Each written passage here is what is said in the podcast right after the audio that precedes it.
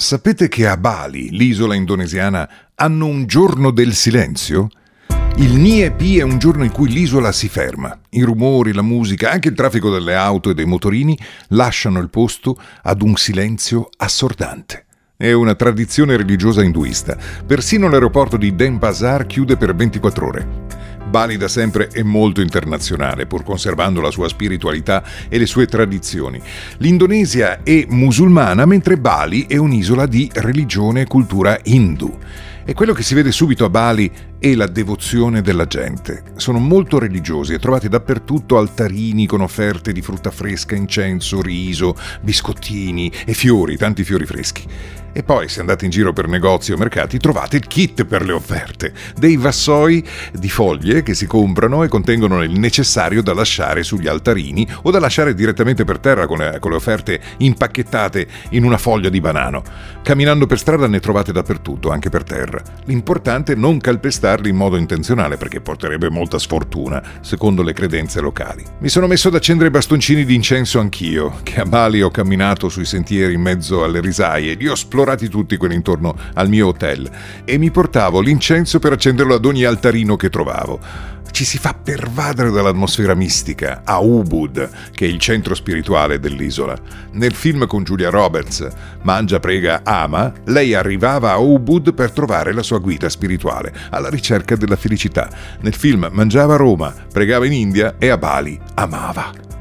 Noi turisti per entrare nei templi dobbiamo indossare alcuni capi tradizionali. Per l'uomo si compra o si affitta un copricapo che è una specie di fazzoletto da annodare in testa, una corona di stoffa.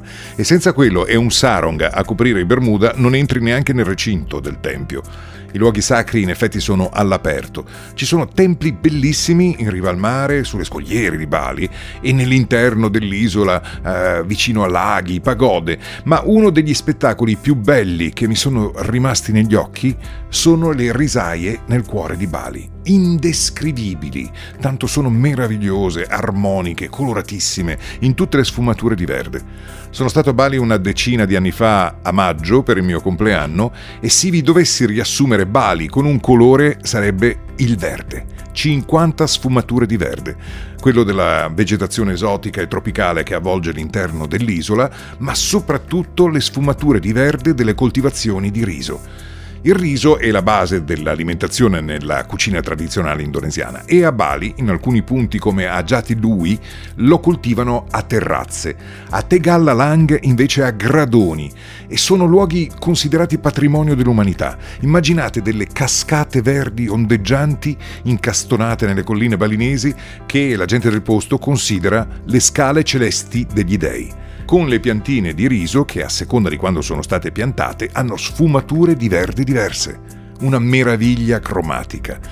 La coltivazione del riso è importante anche perché diventa un motivo di forte aggregazione all'interno delle piccole comunità dei villaggi. I balinesi riuniti in cooperative hanno sviluppato da secoli sistemi di irrigazione e tecniche di coltivazione che consentono di fare due raccolti all'anno. E quello che lascia stupefatti noi occidentali sono la grazia e l'armonia delle terrazze sui fianchi delle colline, un insieme armonico di forme, linee e colori, uno spettacolo della natura in cui l'uomo è intervenuto sì, ma in armonia con l'ambiente.